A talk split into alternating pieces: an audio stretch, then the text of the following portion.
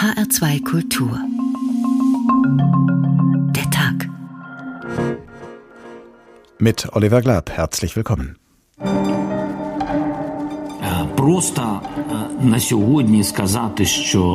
Es ist einfacher zu sagen, lass uns heute über nichts reden. Ich kann sagen, ich werde nicht mit dir sprechen. Das wäre verständlich nach allem, was Sie hier verübt haben. Es könnte passieren, dass es kein Treffen geben wird. Може так статися, що й не буде зустрічі. Може так статися. Unterdessen bleibt unklar, ob und wie die Verhandlungen zwischen der Ukraine und Russland weitergehen. Für uns hat sich nichts geändert. Wir lehnen die Möglichkeit eines Treffens für unseren Präsidenten nicht ab. Aber wir wiederholen noch einmal, dass ein solches Treffen nur möglich ist, nachdem ein Text vereinbart wurde. Beide Seiten beschuldigen sich ja gegenseitig, die Verhandlungen zu blockieren. Und es ist auch schwer vorstellbar, wie man zusammenkommen will. Wir haben ja gesehen, dass bisher bei keinem der Gespräche, da ist nichts rausgekommen bisher. Man kann nicht sagen, dass man unter allen Bedingungen verhandeln sollte. Wenn eine Verhandlung dazu führt, dass die Ukraine zu einem quasi vasallen Staat Russlands wird, dann kann die Ukraine das nicht wollen.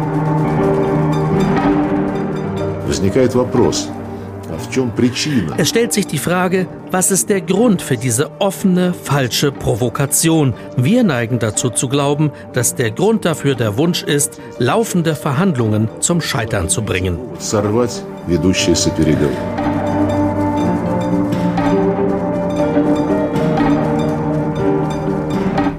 Die einen greifen an mit aller Härte, die anderen verteidigen sich mit allen Kräften.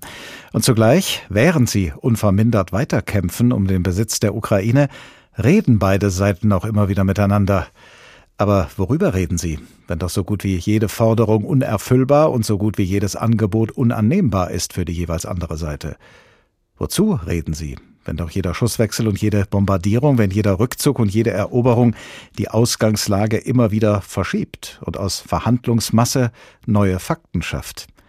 Und auf welcher Grundlage reden Sie, wenn doch schon so viele Vereinbarungen gebrochen und so schreckliche Kriegsverbrechen begangen worden sind? Der oft zitierte Satz, wer redet, schießt nicht, war von Anfang an nicht wahr in diesem Krieg. Was also können und sollen sie bringen, solche Gespräche am Katzentisch des Schlachtfeldes? Frieden etwa? Wo bitte geht's zum Frieden? Gespräche ohne Verhandlungsbasis, so heißt diesmal der Tag in HR2 Kultur. Und Anne Bayer aus unserer Politikredaktion blickt zunächst mal zurück auf die bisherigen Gesprächsrunden und auf den im wahrsten Sinne des Wortes Stand der Verhandlungen. Die Friedensverhandlungen zwischen Ukraine und Russland, sie waren schon einmal erfolgsversprechender. Spätestens seit dem letzten Wochenende ist erst einmal Sendepause, denn die Meldungen über die mutmaßlich von Russland begangenen Kriegsverbrechen in Butscha einem Vorort von Kiew, überschatten die Gespräche. Aus Moskau heißt es, die Berichte seien alle fake. Russland übernehme keinerlei Verantwortung. Die Sprecherin des russischen Außenministeriums Maria Sararova spricht von einer Provokation des Westens und wirft der Ukraine vor, mit Berichten über mögliche Kriegsverbrechen die Friedensverhandlungen stören zu wollen. Wer sind die Meister der Provokation? Natürlich die USA und die NATO. In diesem Fall scheint mir die bloße Tatsache, dass ihre Aussagen nur wenige Minuten nach Erscheinen der Materialien gemacht wurden, keinen Zweifel daran zu lassen, wer den Auftrag für diese Geschichte gegeben hat. Die Fronten sind also verhärtet. Die Verhandlungen sind ins Stocken geraten ein Treffen der beiden Präsidenten Volodymyr Zelensky und Wladimir Putin in unabsehbare Ferne gerückt. Diesen momentanen Tiefpunkt sind bereits viele Verhandlungsrunden mit Auf und Abs vorangegangen. So gab es durchaus Hoffnung, zum Beispiel nach den ersten Runden in Belarus. Bei diesen Treffen ging es um Feuerpausen und Fluchtkorridore. Diese sollten der Bevölkerung die Flucht ermöglichen.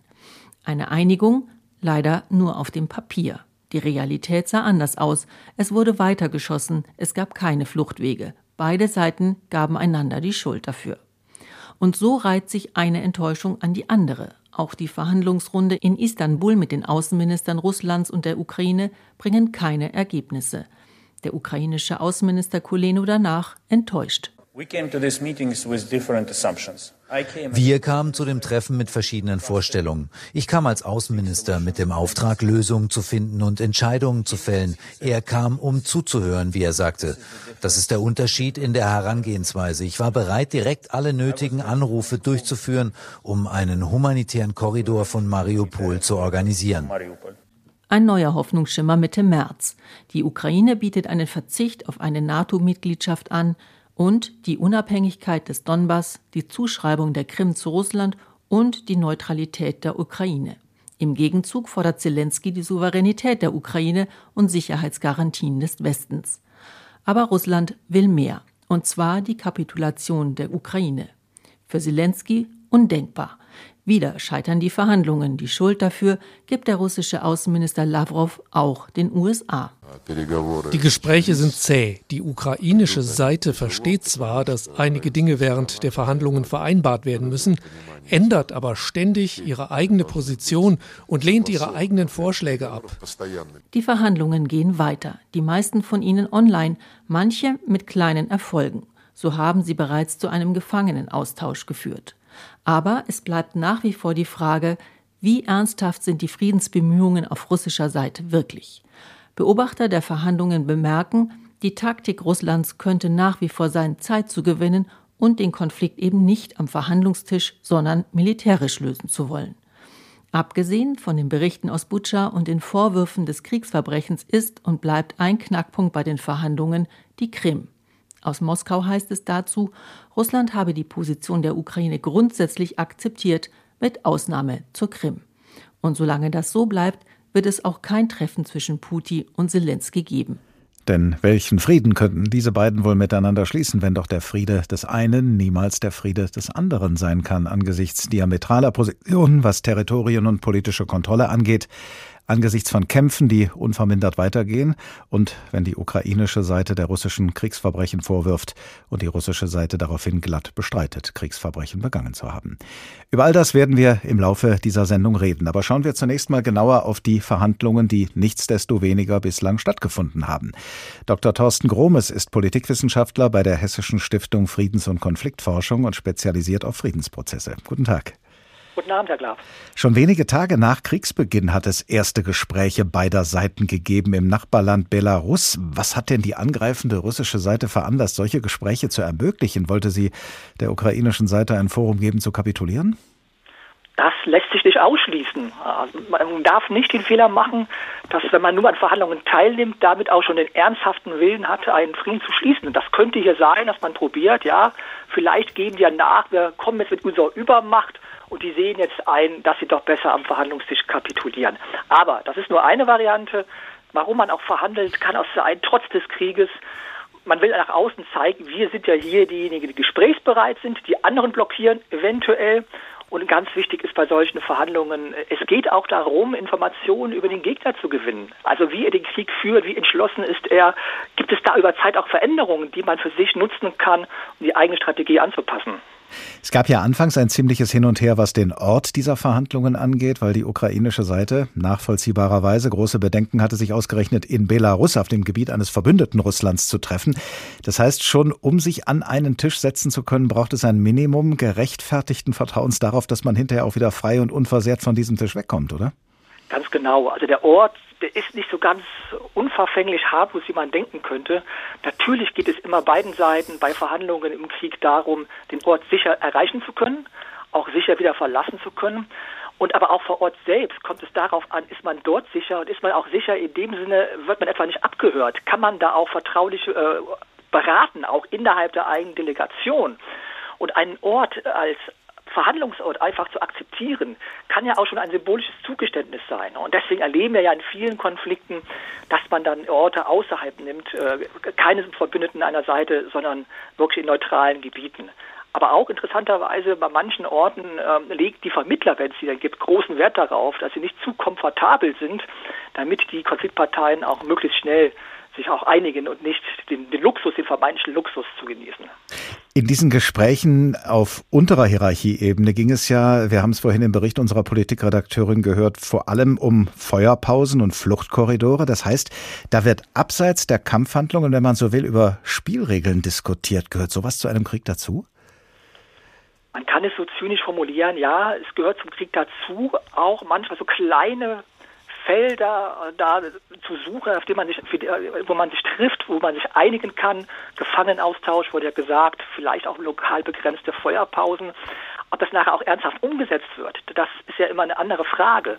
Und natürlich testen Parteien auch gerne bei solchen Verhandlungen noch über kleinere Sachen aus, was kann eigentlich mir mein Gegner liefern? Ist der überhaupt zuverlässig? Kann er umsetzen, was er verspricht? Also mal ganz abgesehen davon, ob der ernsthafte Wille besteht, etwa jetzt auf Russlands Seite sowas wie Fluchtkorridore wirklich zu öffnen, da habe ich meine Zweifel, wenn ich mir die Kriegsstrategie äh, ansehe.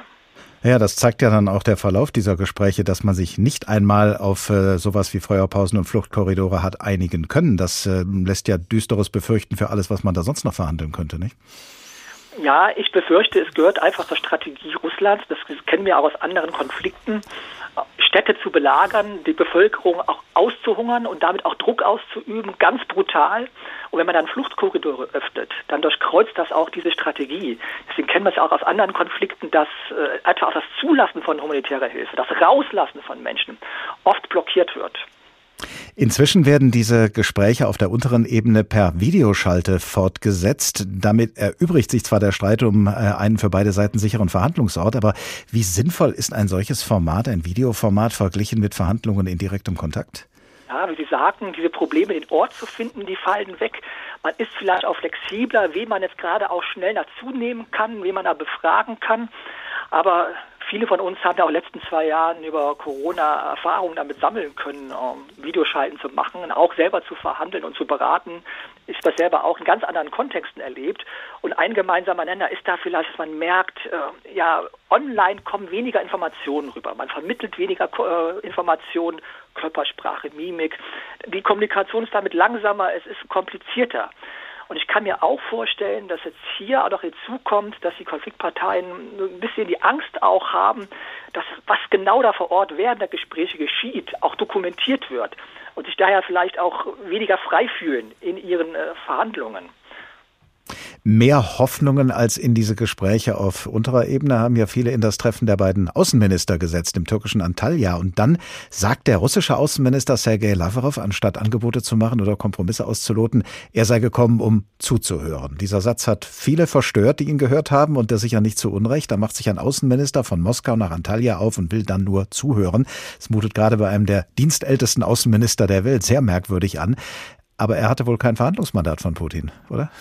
So kann man das lesen. Ähm, er ist auch nicht bereit, irgendwelche Zugeständnisse zu machen, ernsthaft da Vorschläge zu diskutieren.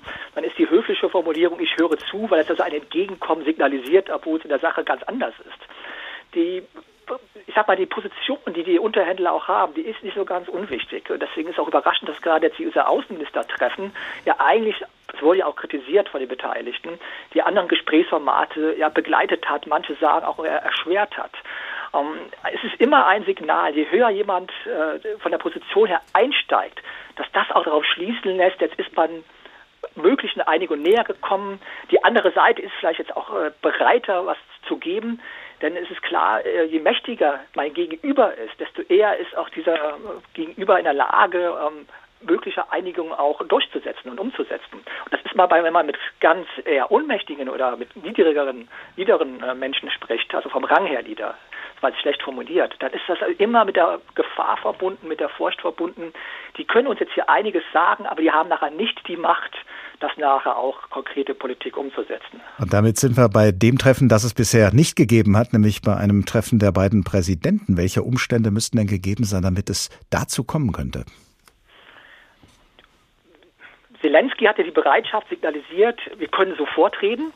Ja, und er stellt sich damit ja auch auf die Stufe mit Putin in dem Sinne, wir sind beide jetzt die Staatschefs und wenn wir miteinander reden, dann ist das auch eine Art Anerkennung für mich, darauf zielt er auch ab. Das ist die eine Seite. Die andere Seite ist aber natürlich, äh, dass man jetzt sagt, hier am Schluss kommen die mächtigsten hier die Präsidenten und die lösen dann vielleicht nur noch die letzten offenen Fragen oder können auch dann die, die Knoten durchschlagen, die da sind. Damit beschäftigen sich ähm, dann eben nicht die weniger mächtigen Leute. Und das Signal ist jetzt hier, kurz vor der Einigung. Und wenn jetzt hier die höchste Stelle ein, äh, da, dazukommt, dann ist das das Signal, da sind wir vielleicht wirklich nah dran. Wir sind jetzt auch bereit, den letzten Schritt zu gehen. Und das will offenbar Putin überhaupt nicht signalisieren. Also weder die Anerkennung noch diese Bereitschaft. Dr. Thorsten Grohm ist Politikwissenschaftler bei der Hessischen Stiftung Friedens- und Konfliktforschung und spezialisiert auf Friedensprozesse. Vielen Dank. Friedensgespräche, so heißt ein Roman des Schriftstellers und Journalisten Tim Finch, aus dem wir fast vor fast zwei Monaten schon einmal zitiert haben, ebenfalls in einer Tagsendung zur Ukraine. Die Ereignisse dort ließen sich damals noch als Krise oder Konflikt beschreiben, denn noch hatte die Invasion der russischen Truppen und damit der Krieg in der Ukraine nicht begonnen. Und die Bemühungen um eine diplomatische Lösung waren damals noch nicht militärisch unter die Räder gekommen. Heute, fast zwei Monate später, klingen dieselben Textausschnitte wahrscheinlich anders als damals. Wer vergleichen kann, kann das ja jetzt gerne mal tun. Der Roman spielt in einem abgelegenen Hotel in den Tiroler Alpen. Der Erzähler, ein erfahrener Diplomat namens Edward Behrens, soll dort Frieden stiften zwischen zwei Kriegsparteien aus dem Nahen Osten.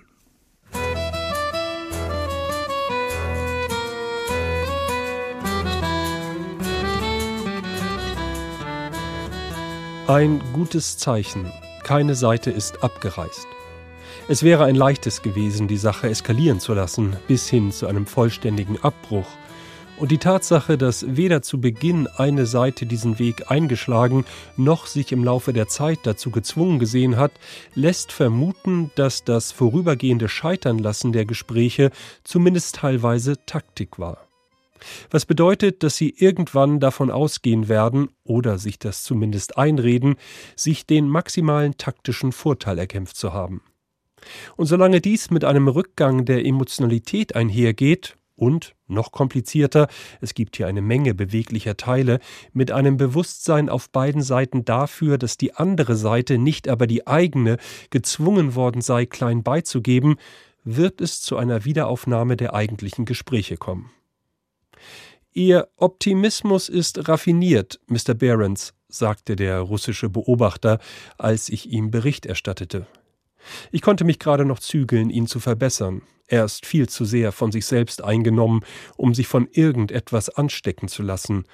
Raffinesse ist hingegen eine Fähigkeit, die er bei sich und anderen bewundert.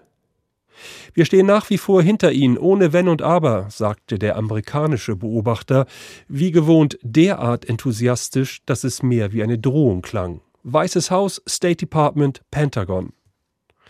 Die PM hat die Nachricht vom letzten Verhandlungsabbruch natürlich mit Sorge zur Kenntnis genommen, bemerkte der britische Beobachter lässig, aber sie hat größtes Vertrauen in Sie, Edward, das wissen Sie. Wie heißt der englische Ausdruck? A bump on the road. Genau, sagte der französische Beobachter mit einem Grinsen. Ich glaube, er spricht absichtlich mit französischem Akzent. Ich genieße also weiterhin das Vertrauen des Quartetts. Wie viel Vertrauen ich allerdings in mich selbst habe, ist eine andere Frage.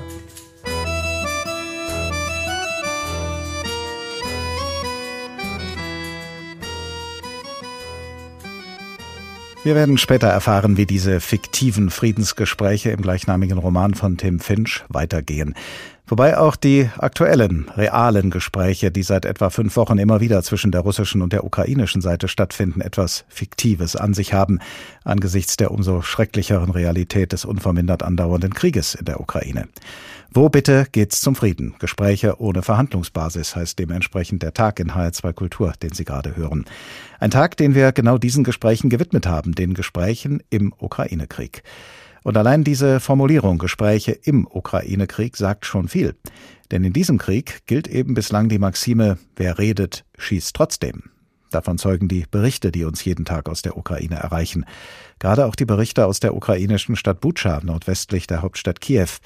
Zu Beginn der Sendung war davon bereits die Rede, auch davon, dass die russische Seite diese Berichte als falsch bezeichnet. Aber der Kollege Marius Reichert, der die Lage in der Ukraine für uns im Blick hat, kann auf Belege verweisen, die wiederum der russischen Lesart eindeutig widersprechen. Die Beweise scheinen erdrückend zu dem, was sich im Ort Bucha abgespielt haben soll. Ein Journalistenteam der New York Times hat ein Video überprüft. Es zeigt einen Mann, der sein Fahrrad durch den Ort schiebt und an einer Straßenecke erschossen wird. Das Video von Ende Februar stamme vom ukrainischen Militär. Die Leiche des Mannes sei schließlich nach dem Abzug der russischen Truppen an exakt jener Stelle gefunden worden, die auch im Video zu erkennen ist. Ein weiteres Puzzleteil zur Frage, was genau passierte in Bucha. Russland leugnet, Kriegsverbrechen begangen zu haben. Man sehe sich einem Informationskrieg ausgeliefert. Alles antirussische Provokation. Unabhängige Untersuchung für Dmitri Peskov, Sprecher des russischen Präsidenten, eine Illusion. Diese Inszenierung in Bucha muss untersucht werden, aber gleichzeitig müssen wir entscheiden, was eine wirklich unparteiische Untersuchung sein soll. Sie und ich erinnern uns an verschiedene Arten von Ermittlungen, an denen Russland nicht beteiligt war und die wir nicht als unabhängig wahrnehmen können. Es ist sehr wichtig, das zu vermeiden. Noch immer sind nicht alle Opfer des Massakers von Bucha beerdigt. Minenräumer sind in dem Kiewer Vorort unterwegs. Nur wenige Menschen trauen sich schon wieder auf die Straßen. Die, die es tun, begeben sich wegen der Minen in Lebensgefahr. Während sich die russischen Truppen rund um Kiew zurückgezogen haben, scheinen sie andernorts eine neue Offensive zu planen. Meldungen werden bekannt, wonach vermehrt Angriffe von belarussischem Boden ausgesteuert werden. Russland könnte sich auf eigenem Gebiet in Belgorod neu formieren, um noch härter anzugreifen. Die Stadt liegt nur wenige Kilometer von der ukrainischen Grenze entfernt, unweit der schwer umkämpften Stadt Kharkiv im Norden des Landes. Dort rief der Leiter der regionalen Militärverwaltung Serhii Senjaubov seine Mitbürger zum Durchhalten auf. Der Feind will uns demoralisieren und beschießt wahllos unsere Siedlungen und Wohngebiete. Ein feindlicher Hubschrauber, Panzer, sie haben alle versucht voranzukommen, aber es gelang ihnen nicht. Der Feind musste erneut schwere Verluste hinnehmen. Beobachter gehen davon aus, dass die Angriffe auf Städte im Süden und Osten der Ukraine noch stärker werden könnten. Belagert bleibt weiterhin die Hafenstadt Mariupol im Südosten der Ukraine. Dort kaum noch Lebensmittel, keine Medikamente, kein Strom, keine Heizung. Der ukrainische Präsident Zelensky warf Russland in einer Rede vor dem irischen Parlament vor, die Lebensgrundlage von Menschen zu zerstören. Russland setzt seit den ersten Kriegstagen den Hunger gegen unser Volk ein. Am schlimmsten ist es in Mariupol. Diese Stadt wurde von mehr als einem Monat vollständig von russischen Truppen blockiert. Als es noch Schnee gab, konnten die Leute zumindest den Schnee schmelzen, um Wasser zu bekommen. Aber jetzt gibt es auch den nicht mehr. Wie sollen unter den aktuellen Entwicklungen Verhandlungen stattfinden können? Russland betont zwar, es werde weiter diplomatisch gearbeitet, wenn auch langsamer als bisher. Man könne schließlich viel weiter sein, würde die Ukraine nicht immer dagegen schießen, meint Dmitri Peskov, Sprecher des Präsidenten. Sicherlich haben Sie Außenminister Lavrov aufmerksam zugehört. Der sagte, dass jedes Mal, wenn der Eindruck entsteht, es könnte einen kleinen Fortschritt geben, dann passieren Dinge, die den Prozess blockieren, so wie bei diesen Inszenierungen in Butscha, die natürlich den Verhandlungsprozess stören. Der Krieg geht weiter und auch der Kampf um die Deutungshoheit. Doch die Vermutung liegt nahe, während die Welt auf die einen Kriegsverbrechen in Butscha schaut, könnte es anderswo im Land bereits neue geben, von denen noch niemand weiß. Und so bleibt die Frage, die unser Korrespondent Marius Reichert gerade in seinem Bericht formuliert hat. Wie sollen angesichts von Kämpfen, Gräueltaten und Kriegsverbrechen Verhandlungen stattfinden können? Genau über dieses absurd anmutende Nebeneinander von Kriegshandlungen und Friedensverhandlungen spreche ich jetzt mit Professor Herfried Münkler. Er ist Politikwissenschaftler an der Humboldt-Universität Berlin und zu seinen Forschungsgebieten gehören auch die Geschichte und die Theorie von Kriegen. Guten Tag, Herr Professor Münkler. Guten Tag, Herr Glapp. Friedensgespräche bei laufenden Kampfhandlungen, das hat es zum Beispiel im Dreißigjährigen Krieg gegeben, dem Westfälischen Frieden. Am Ende dieses Krieges gingen Verhandlungen voraus, die schon etliche Jahre vorher begonnen hatten, also noch mitten im Krieg. Welchen Grund hatten denn die kämpfenden Parteien, sich mitten im Krieg zu Verhandlungen zusammenzusetzen? Naja gut, ich meine, bevor überhaupt äh, in Westfalen verhandelt worden ist, gab es ja schon mehrere Friedensschlüsse, den Friedensschluss von Lübeck den Wallenstein ausgehandelt hatte mit den Dänen, äh, den Leipziger Frieden, die haben aber alle nicht gehalten, weil das Kriegsgeschehen zu komplex war. Nicht? Und ähm, die große Leistung von Trautmannsdorf als dem Verhandlungsführer aus Wien in ähm, Münster vor allen Dingen bestand darin, dass er begriffen hat, dass dieser Krieg aus mehreren Bestandteilen besteht und dass alle diese Bestandteile äh, gleichermaßen und gleichzeitig pazifiziert werden müssen. Das ähm, ist äh, der Grund gewesen, warum man mit den Verhandlungen begonnen hat, zu einem Zeitpunkt, wo man noch keinen Waffenstillstand herstellen konnte. Den gab es zwar immer mal wieder hier und da, aber sozusagen eher ähm, marginale Waffenstillstände, um ein, eine Gesprächsposition hineinzukommen und äh, überhaupt erst einmal aus, äh, zu, ähm, herauszubekommen, äh, was für welche Seite ein Essential ist und äh, wo sie eher Forderungen stellt, die sie aber auch, auf die sie aber auch verzichten kann. Ähm, ich glaube gleichwohl, äh, die Situation historische Analogien herstellt, beobachtet man ja immer Ähnlichkeiten und Unterschiede. Die Situation in Münster und Osnabrück war insofern eine andere, als dort sehr viele Akteure dabei waren. Kriegsentschlossene, harte äh, Parteien und weniger harte, weiche Parteien. Und das äh, setzt natürlich Dynamiken in Gang, ähm, die dem Friedensschluss zugutekommen können. Das ist das Problem zurzeit. Hier verhandeln nur zwei. Es gibt zwar einen Dritten, der einen Ort anbietet, sei das die Türkei oder was auch immer, aber dieser Dritte äh, ist selber nicht kriegsinvolviert und äh, sagen seine Enttäuschung äh, darüber, dass eine Seite den Weg zum Frieden nicht geht, führt nicht dazu, dass er selber noch einmal auf die andere Seite wechselt. Nicht, das es wäre, macht den Unterschied. Diese Dynamiken, von denen Sie gesprochen haben, die es während äh, einer solchen Verhandlung geben kann, die werden ja noch ergänzt und möglicherweise sogar überwuchert von Dynamiken aus dem Kriegsgeschehen heraus selber, wenn man eben gleichzeitig verhandelt und weiter kämpft.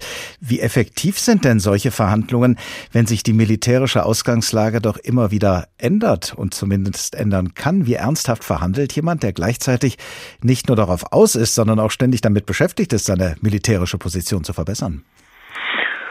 Ja, das äh, kann man äh, in den letzten vier, fünf Jahren ähm, des Dreißigjährigen Krieges durchaus auch beobachten. Nicht? Also sozusagen, wie sehr eine Seite bereit ist nachzugeben oder auf ihren tendenziellen Maximalpositionen äh, besteht, hängt natürlich auch vom Kriegsgeschehen ab. Und äh, insofern äh, der Kaiser und auch die Bayern, also die katholische Partei, haben in, den, in der Verhandlungsphase einige richtig schwere Niederlagen erlitten hat, ähm, hat sie sozusagen sich immer mehr geneigt gezeigt, einen Frieden zu unterschreiben, der im Prinzip für sie eine Schwächung, jedenfalls für das Haus Habsburg, dargestellt hat. Und so ähnlich wird man sich das äh, auch, ähm, was den Fortgang der Kriegshandlungen im Osten und Südosten der Ukraine anbetrifft, ähm, und die gleichzeitigen immer wieder unterbrochenen, dann neu aufgenommenen Verhandlungen vorstellen müssen. Ähm, der Krieg ist, äh, nachdem die Russen anfangs versucht haben, das als einen Enthauptungsschlag oder nach der Niederwerfungsstrategie durchzubringen, inzwischen wird er geführt nach der Ermattung. Nicht? Und äh, wenn sich zeigt, keine der beiden Seiten ermattet, dann äh, werden sie eher geneigt sein, einen gegenwärtigen militärischen Status quo zunächst einmal festzuschreiben, vielleicht auch äh, Waffenstillstand ähm, Verhandlungen darüber führen, die ihn abschließen. Dass es zu einem Frieden kommt, ist im Augenblick nicht vorstellbar, denn wenn wir uns vorstellen, was ja wohl im Augenblick das Wahrscheinliche ist, die Russen schaffen ähm, teilweise am Schwarzen Meer, teilweise am Asowschen Meer, eine Reihe von weiteren Separatistengebieten, die dann untertänigst in Moskau darum bitten, in die Russische Föderation aufgenommen zu werden, was ihnen Putin äh, großherzig bewilligt. Ähm, dann wird die Ukraine eine äh, revisionistische Macht sein, äh, die darauf aus ist, entweder jetzt oder zu einem späteren Zeitpunkt den militärisch eingetretenen Status quo zu verändern, nicht? Sodass man also ein, zwar einen Waffenstillstand herstellt, aber der wird dann sehr labil sein und die Friedensverhandlungen ähm, würden von Moskau geführt unter der Vorstellung, ja, die müssen aber in die Abtretung dieser Gebiete einwilligen, was vermutlich nach diesem Krieg keine ukrainische Regierung kann und will, wenn sie nicht äh, am nächsten Tag äh, weg vom Fenster sein will. Solche und ähnliche Regelungen sind ja am Ende des Dreißigjährigen Krieges im Westfälischen Friedensvertrag getroffen worden. Dieser Vertrag wird ja durchaus hoch geschätzt. Er hatte zumindest eine Zeit lang Bestand. Sie, Herr Professor Münkler, haben allerdings letztens in einem Vortrag bezogen auf die heutige Zeit gesagt, eine regelbasierte und wertegestützte Weltordnung funktioniert im globalen Maßstab nicht mehr. Was sind also jenseits einer regelbasierten Weltordnung Verträge und Abkommen noch wert? Ja, das ist äh, ohnehin die große Frage. Nicht? Kann man mit äh, Russland einen Vertrag schließen, äh, wenn man an sich äh, an das Budapester Memorandum erinnert, äh, als 94 äh, die Ukraine die ihr zugefallenen aus den Beständen der alten UdSR Nuklearwaffen abgegeben hat und dafür haben die Russen, die USA, Großbritannien und die Ukraine unterschrieben die Unverletzlichkeit der Grenzen der Ukraine. Das muss man sich schon auf der Zunge zergehen lassen, äh, denn äh, weder die Briten noch die USA sind massiv der Ukraine zur Hilfe gekommen und die Russen als die vierte Vertragspartei Unterzeichner die haben diese Grenzen ja schon 14 und jetzt sozusagen in großem Stil verletzt. Das heißt, ähm, es wird vermutlich zu einer Umstellung von Logiken kommen, bei der politische Akteure nicht mehr darauf vertrauen, dass sie sich auf Verträge verlassen können und die Signatarstaaten der Verträge, sondern sie werden sich überlegen, ob sie nicht Waffen brauchen, die dem potenziellen Angreifer einen Preis abverlangt, den er nicht zahlen kann, und das heißt Atomwaffen. Ich glaube sozusagen in dem Maße, in dem Verträge nicht mehr zur Garantie von Frieden und Einhaltung des Vertragsgegenstandes werden, wird es zu einer äh, Runde von Proliferation von Nuklearwaffen kommen. Und das ist, glaube ich, das schlimmste langfristige Ergebnis dieses Krieges. Professor Herfried Münkler, Politikwissenschaftler an der Humboldt-Universität Berlin. Vielen Dank. Kommen wir an dieser Stelle nochmal zurück zu den Friedensgesprächen, die der Schriftsteller Tim Finch in seinem gleichnamigen Roman beschreibt. Friedensgespräche zwischen zwei Kriegsparteien aus dem Nahen Osten sind das in diesem Roman.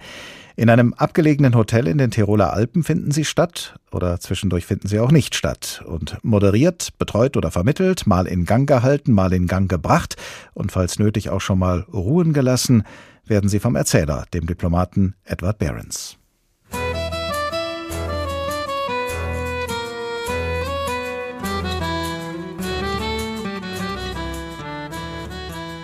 Derzeit vertagen wir die Vertagung, nachdem die Verhandlungen, die nach letzterer wieder beginnen sollten, ihrerseits abgebrochen worden sind. Die beiden Parteien haben sich auf ihre Stockwerke zurückgezogen und reden nur miteinander, also mit den anderen Mitgliedern ihrer Partei. Vielleicht aber tun sie noch nicht einmal das, ganz so wie ich. Ich habe mein Verhandlungsteam und alle Mitarbeiter abtreten lassen. Sie sind auf ihren Zimmern, liegen auf den Betten, vermissen ihre Zuhause, ihre Lieben. Vielleicht lässt Einkehr dieser Art sie an die Vorteile des Friedens denken, kommt mir in den Sinn, wenn ihre Häuser nicht mehr bombardiert würden, ihre Lieben nicht mehr umgebracht. Oder aber, meine Gedanken umkreisen einander ununterbrochen auf diese Weise, es könnte sie genauso leicht auf den Gedanken bringen, die Gespräche abzubrechen, indem sie sich erinnern, warum sie einander eigentlich so hassen und Frieden zu schließen Verrat bedeuten würde. Das ist der verdammte Grundwiderspruch dieses Geschäfts, des Friedensgeschäfts.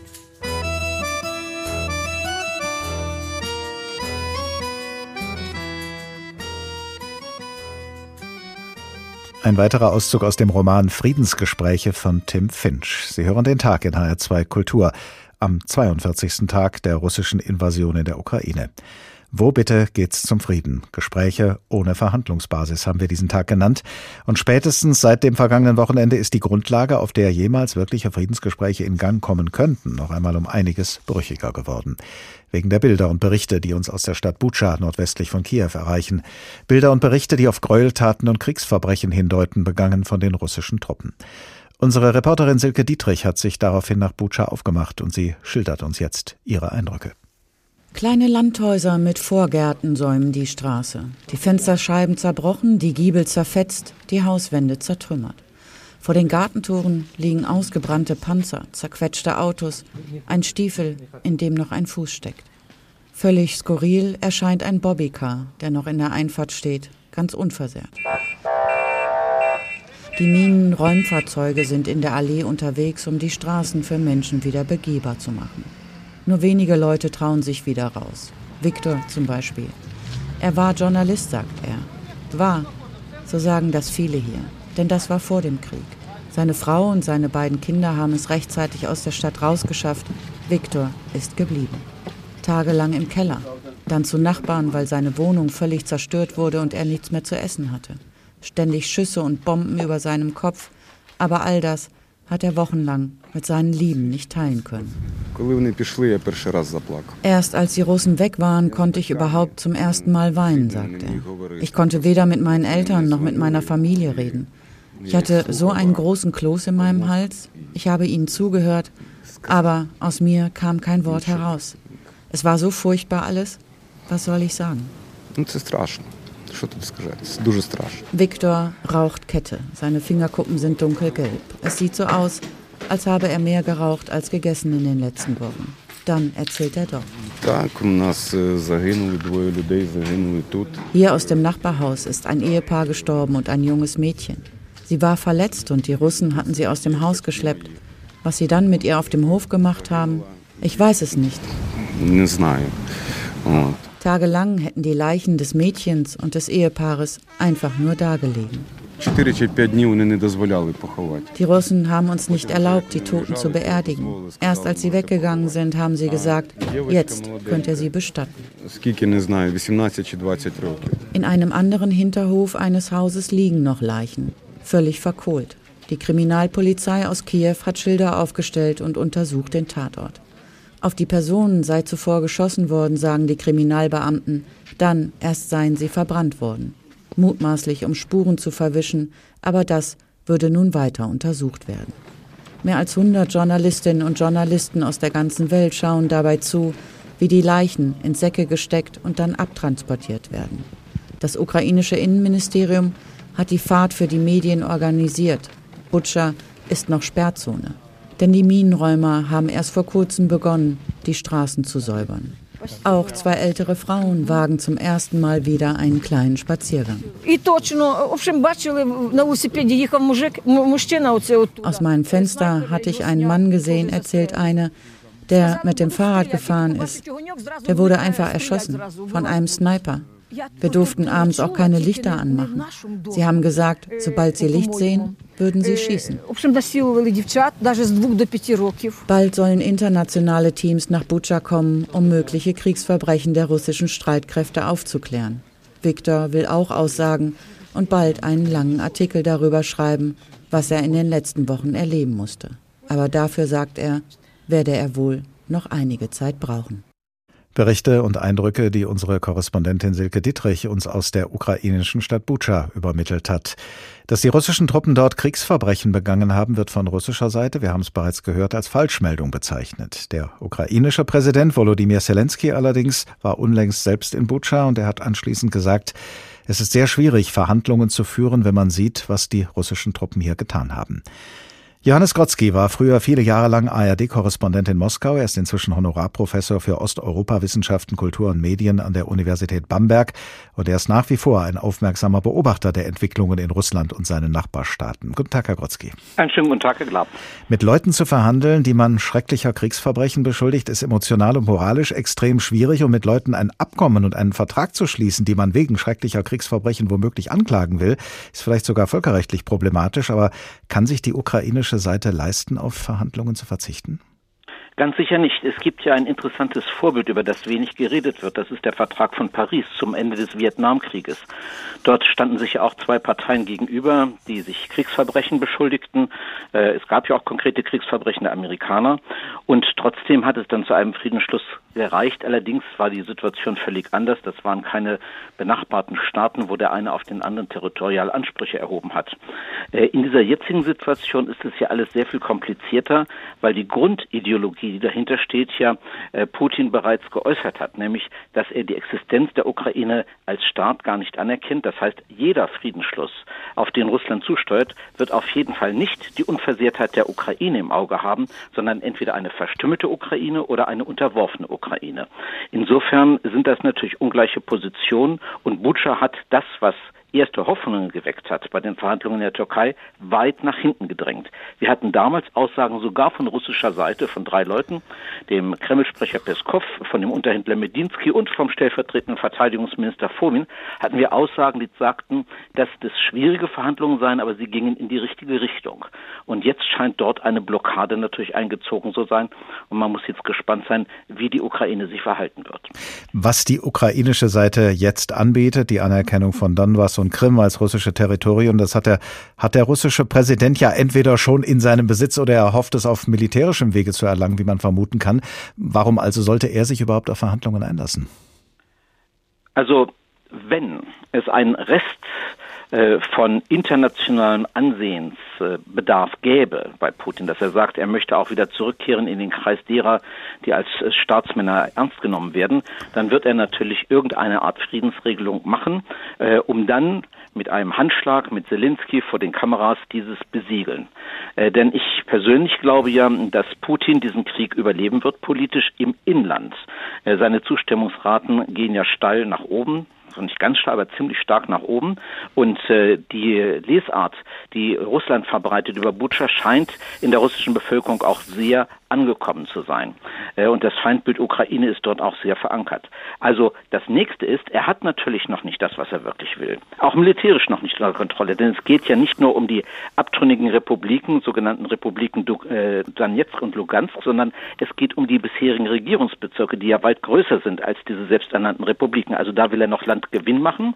Und das Zweite, was wir nicht vergessen dürfen, er will einen Landstreifen, einen Korridor haben zur Krim, weil die Krim vom Wasser der Ukraine abhängig ist. Die ist allein gar nicht lebensfähig und er hat ja nur diese Brücke gebaut so über das Asowsche Meer.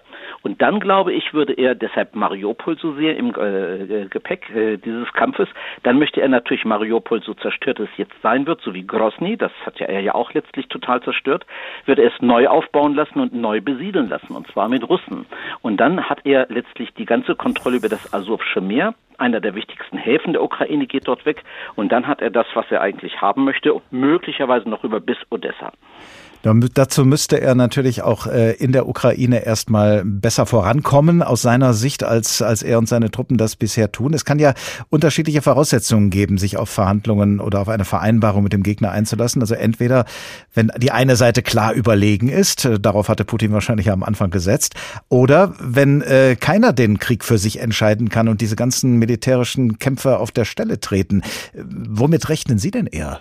Ähm, wir hatten einen ähnlichen Fall. Damals war ich in der Sowjetunion und war dann auch in Afghanistan äh, wegen dieser Vorgänge, als in Afghanistan es zu einer Situation kam, man konnte das Land nicht erobern und wirklich unter Kontrolle bringen, aber man hatte auch nicht wirklich äh, einen Verlust. Also man konnte auch nicht diesen, man konnte auch den Krieg nicht verlieren. Also es war eine Pattsituation, wie sie im Moment sich in der Ukraine ja auch abzeichnet.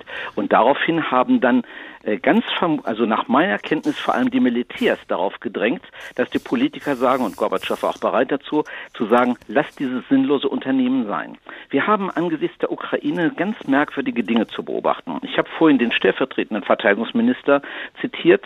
Äh, ich denke auch an Herrn Shoigu, den Verteidigungsminister, der ja mehr oder weniger abgetaucht ist, schon seit längerer Zeit wieder.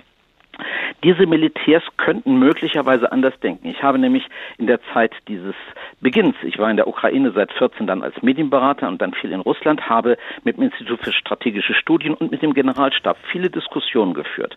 Und gerade im Generalstab gab es außerordentlich sachlich argumentierende Generäle, die immer gesagt haben, wir werden nie einen Konflikt angehen, von dem wir nicht wissen, dass wir ihn gewinnen. Das heißt, jetzt müssen die Militärs feststellen, sie können die Ukraine militärisch doch nicht so unterwerfen, es sei denn um einen Preis, äh, der eine Besatzung mit 500.000 Leuten zur Folge hätte, so sagen jedenfalls die Geheimdienstberichte.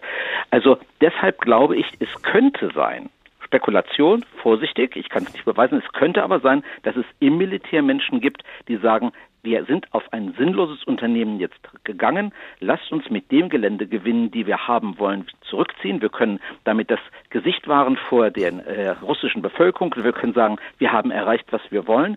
So etwas Ähnliches hatte ja schon der Unterhändler angedeutet, der gesagt hat, wenn die Ukraine das erfüllt, was sie jetzt anbietet, hätten wir erreicht, was wir wollten. Also da gibt es möglicherweise eine Situation, sich daraus zu winden. Ich will nicht sagen, dass das Widersprüche in der Führung sind, weil wir am Schluss davon ausgehen müssen, Putin bestimmt alleine, was er macht. Aber nehmen wir mal an, es käme so, wie Sie äh, das schildern, und es würde dazu führen, dass die russische Seite verhandlungsbereitwilliger ist, als das äh, bisher der Fall ist. Äh, viele Friedensgespräche in anderen Kriegen und Konflikten haben von Vermittlern profitiert in einer solchen Phase. Aber gibt es angesichts des Ukraine-Krieges irgendeinen Staat, irgendein Bündnis, das noch als neutral gelten kann? Ich glaube, das ist ganz schwer. Russland erkennt niemanden an. Er hat sich ja nun äh, mit seiner Sicherheitsstrategie Putin in etwas hinein äh, manövriert. Das ist sehr kompliziert. Er hat die Sicherheitsstrategie ganz klar aufgesetzt mit dem Ziel, eine neue Weltordnung zu schaffen, weil das liberale, demokratische Modell des Westens versagt hat. Also für ihn ist es eine klare Absage an jeden, der mit dem demokratischen Modell des Westens zu tun hat. Also von dort kann keine Vermittlung kommen. Es könnte Vermittlung kommen für ihn aus Indien oder aus China. Das sind die beiden, die er wohl anerkennen würde. Aber da wäre es äh, fraglich, ob das äh, die Ukraine und der Westen dann auch machen würde. Es gibt noch etwas anderes, sehr bedrückendes. Jetzt komme ich nochmal auf die Verhandlungen von äh, Le Duc und Kissinger zurück bei den Pariser Gesprächen zum Ende des Vietnamkrieges. Da haben die Amerikaner etwas recht Schlimmes getan. Sie haben kurz vor äh, der Unterschrift, als Lediktor noch zögerte, hat Kissinger zumindest erreicht, dass nochmal massive Luftangriffe gegen Hanoi geflogen wurden. Man hat also noch während der Verhandlungen massiv Kampfhandlungen vorgenommen und viele Menschen sind dabei ums Leben gekommen, um dann ihn zu der Unterschrift zu bewegen. Es könnte also auch sein, dass im Rahmen dieser Verhandlungen nochmal ganz massive Angriffe kommen. Das ist das, womit ich auch rechne, äh, dass also nochmal in der Ostukraine ganz große Invasionen Invasionstruppen nochmal eingreifen, um dann zu sagen, und jetzt müsst ihr endlich unterschreiben. Das könnte durchaus russische, russische Politik auch sein. Umso nachvollziehbar ist natürlich vor diesem Hintergrund die ukrainische Forderung, dass es Sicherheitsgarantien geben müsse, wenn es dann irgendwann mal ein, zu einem Abkommen äh, käme. Sicherheitsgarantien, für die auch ja, bestimmte Staaten äh, gerade stehen sollten. Aber wer, wer, wird sich denn dafür äh, bereit erklären? Denn so eine Sicherheitsgarantie zu geben, würde ja im Ernstfall bedeuten, wenn ein Abkommen gebrochen wird, äh, dann äh, wären solche westlichen Staaten zum Beispiel genau in der Lage, in der sie ja jetzt noch nicht sind. Sie müssten einem Verbündeten beispringen. Ne? Wir haben ja vorhin schon von Professor Münkler das Argument gehört mit dem Budapester Memorandum. Die äh, Leute, die die Garantiestaaten waren, die Signatarstaaten, haben ja versagt. Sollen jetzt dieselben Signatarstaaten, die die Unversehrtheit der Ukraine eigentlich garantieren wollten, aber versagt haben, jetzt wieder etwas garantieren, was sie möglicherweise auch nicht dann halten können? Also das ist ganz, ganz schwer.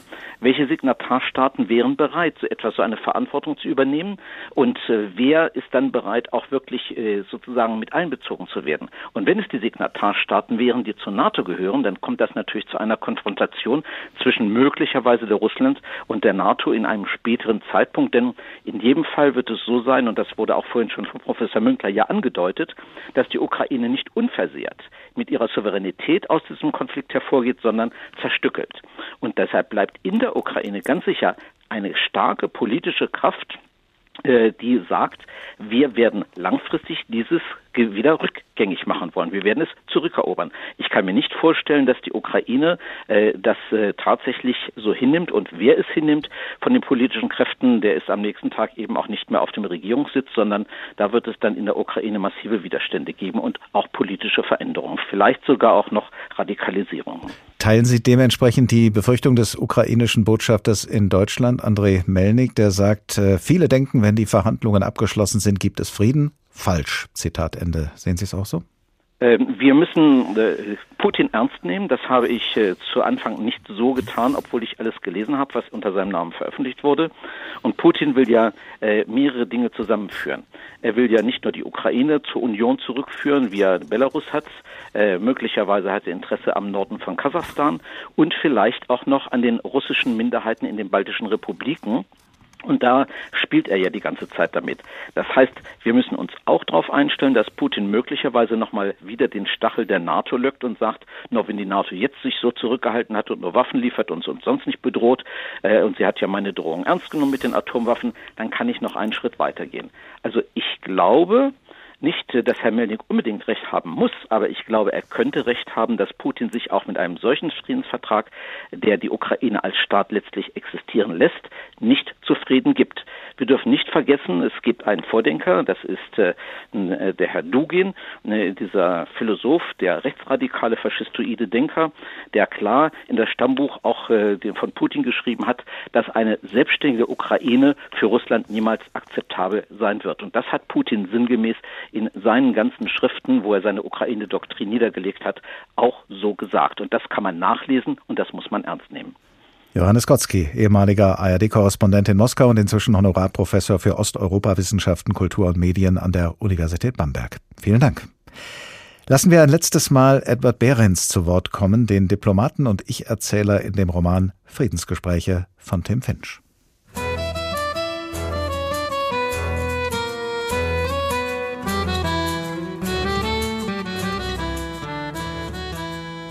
Du musst dir vor Augen führen, dass der Verhandlungsführer bei Friedensgesprächen stets die Geisteshaltung eines Kriegers hat.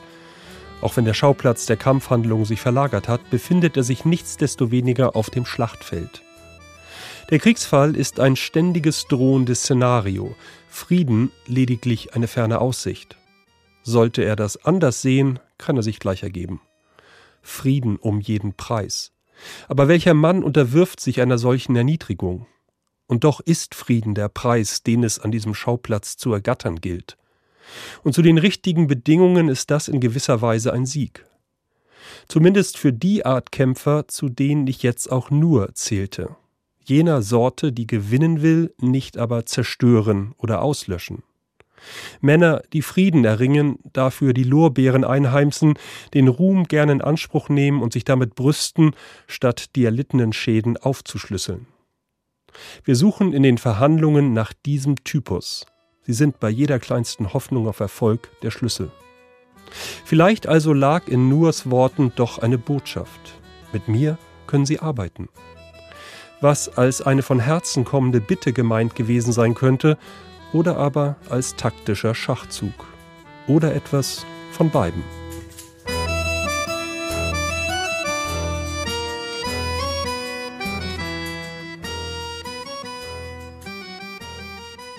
Wo bitte geht's zum Frieden? Gespräche ohne Verhandlungsbasis. Darum ging es diesmal in HR2 Kultur, der Tag am 42. Tag des Ukraine-Krieges.